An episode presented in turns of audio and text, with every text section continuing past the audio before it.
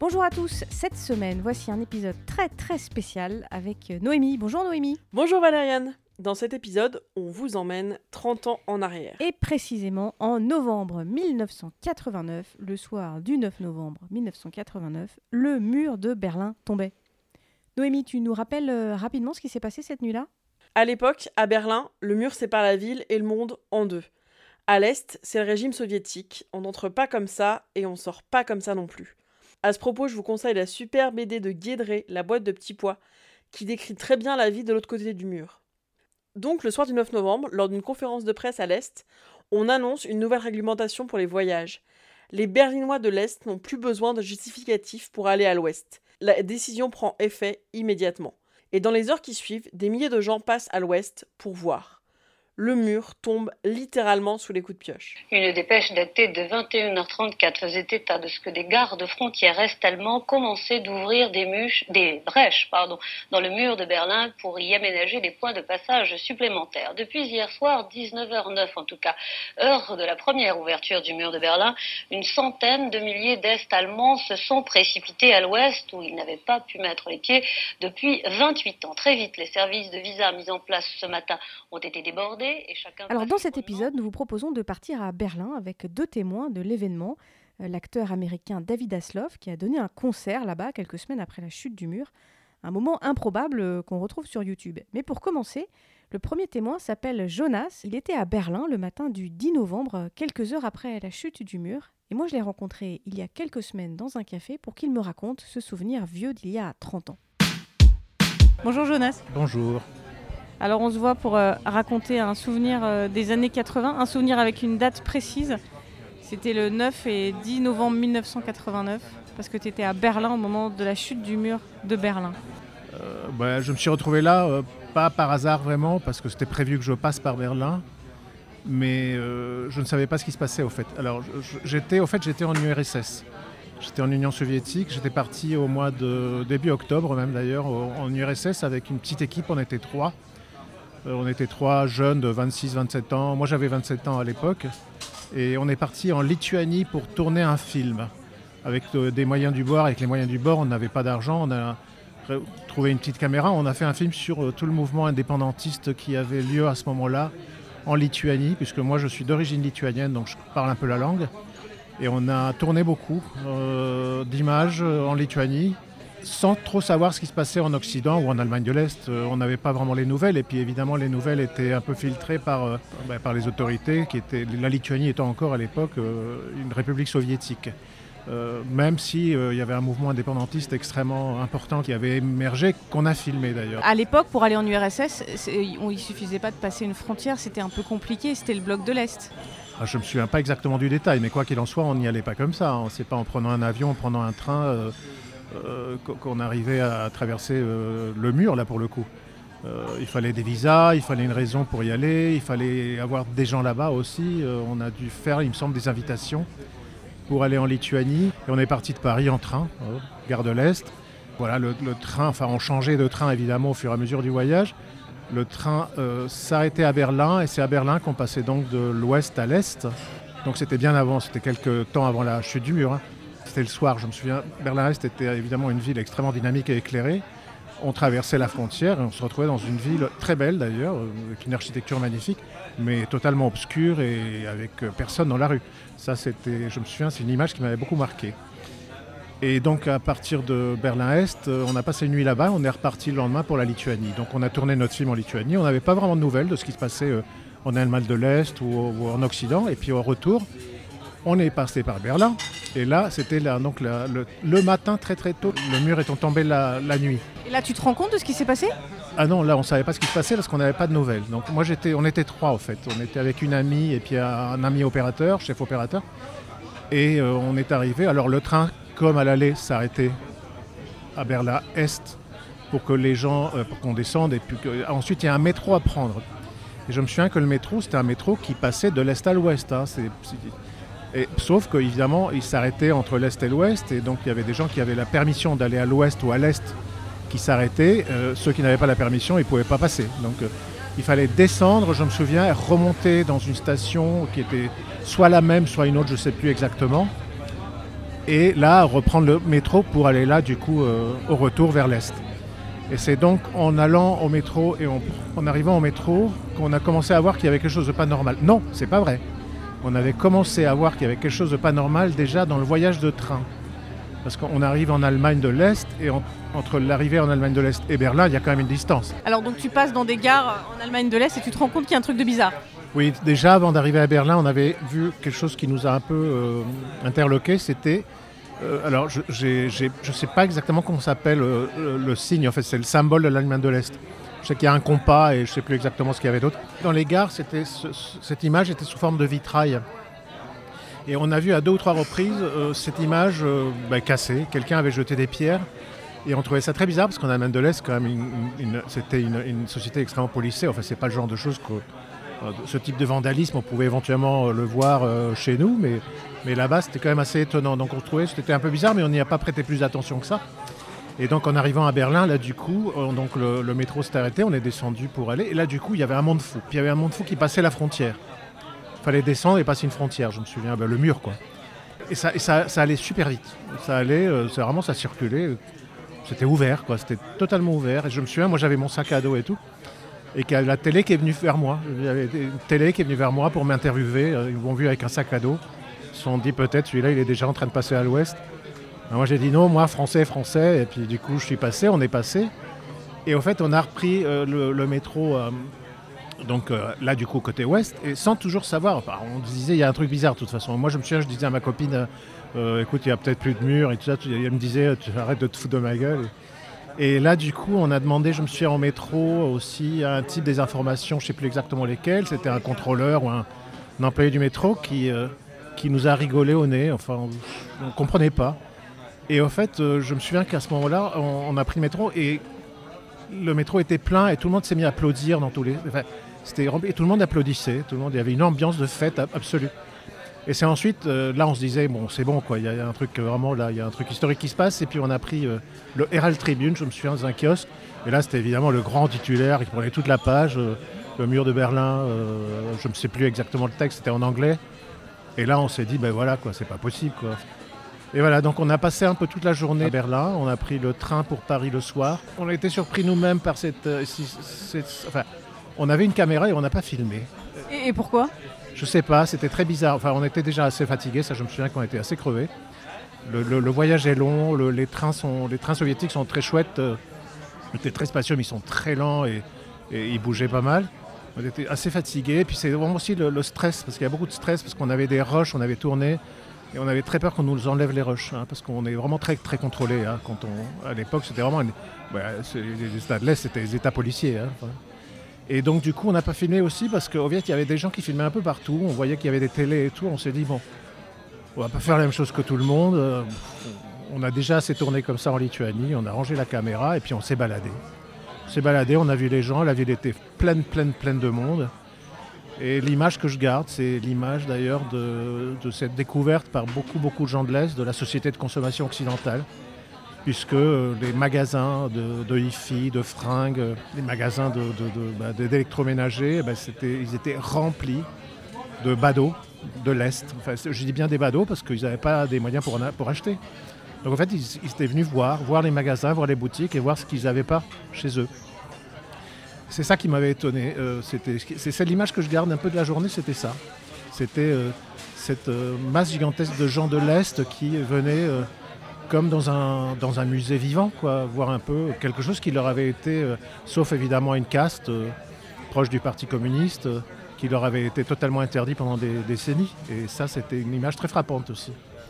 Jonas, est-ce que tu as eu l'impression, eu, est-ce que tu t'es dit, je suis en train de vivre un truc juste historique aujourd'hui? Pas vraiment, je ne me suis pas rendu compte de...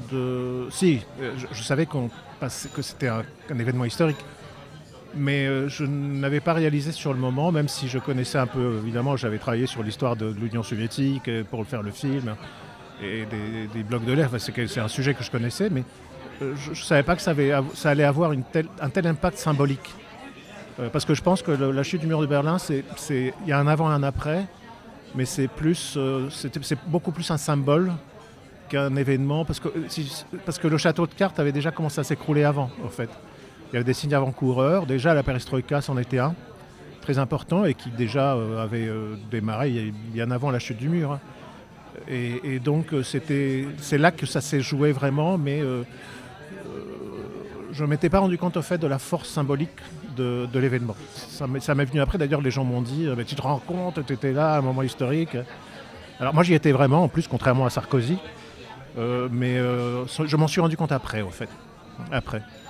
30 ans plus tard, quand tu, quand tu te rappelles de cette journée, quand tu vois tout ce qui s'est passé? 30 ans plus tard, c'est un peu voir un petit peu tout ce qui s'est passé depuis aussi. C'est-à-dire, bah, déjà, euh, ce qui a suivi la chute du mur, c'est très rapidement bah, l'écroulement de tout le bloc soviétique. Hein.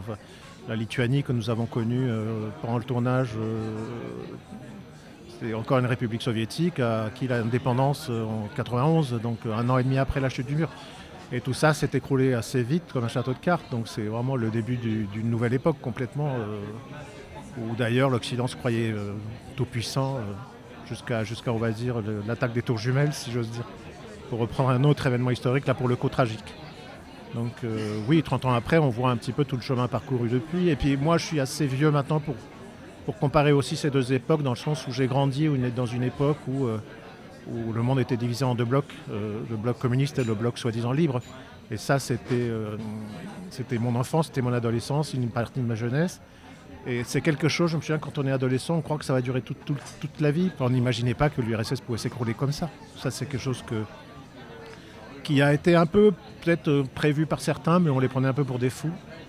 Et, donc, ça a été aussi un événement qu'on n'espérait pas, des gens de ma génération qu'on n'espérait pas et que d'ailleurs des gens plus âgés que moi n'espéraient pas non plus. Euh, des gens qui ont vécu, euh, par exemple la, guerre, qui ont vécu euh, la post-guerre, qui ont vécu le déchirement que ça a constitué, cette division du monde en deux blocs, les déportations de Staline, en fait tout ça.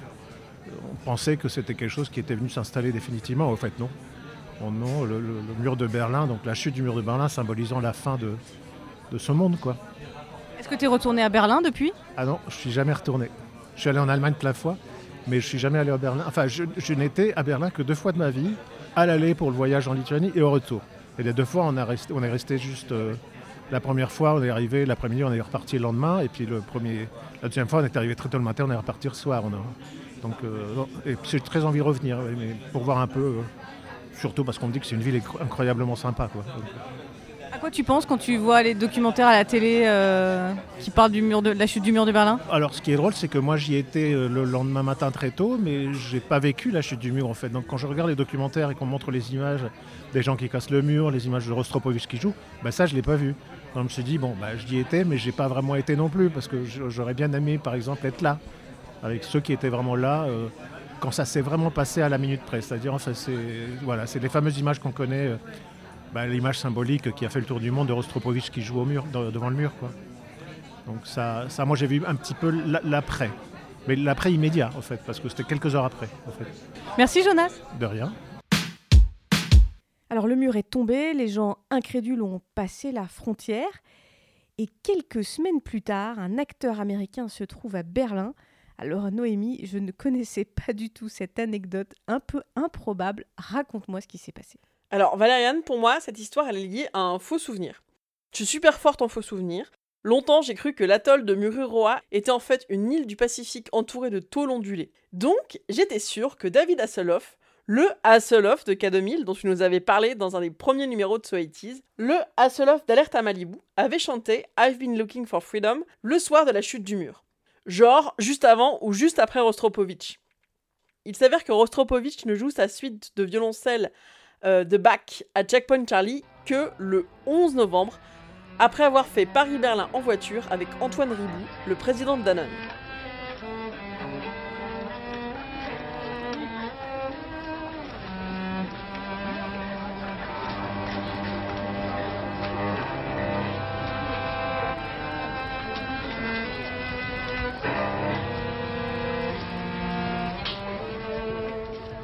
J'ai reconstitué dans ma tête un programme éclectique pour la soirée du 9 avec du bac et du Hasselhoff. En fait, il n'y a pas eu de musique le 9, ou en tout cas pas euh, de musique qu'on a enregistrée. David chante à la porte de Brandebourg quelques semaines plus tard pour le passage de l'année 89 à l'année 90. Le grand David, sur une nacelle, chante un micro de la ZDF en main. Il a un sourire tellement brillant qu'il l'éblouit, et la nacelle monte et il chante sa chanson. One morning in June, some 20 years ago, I was born a rich man's son. I had everything that money could buy, but freedom I had none. I've been looking for freedom. I've been looking so